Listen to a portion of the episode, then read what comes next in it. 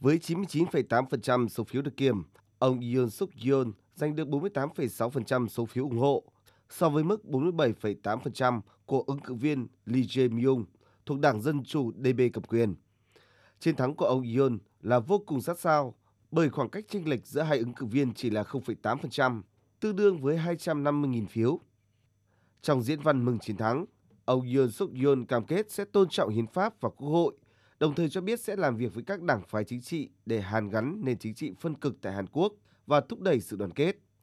Ông đã gọi chiến thắng của ông hôm nay chính là chiến thắng của nhân dân Hàn Quốc.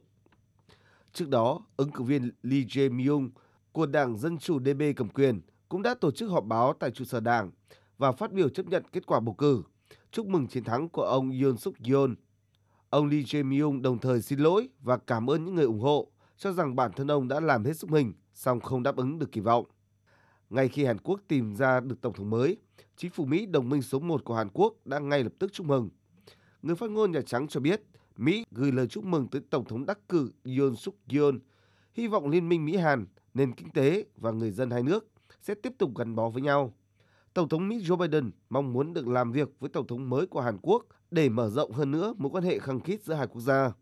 Dự kiến Tổng thống Mỹ sẽ sớm điện đàm với Tổng thống đắc cử Hàn Quốc.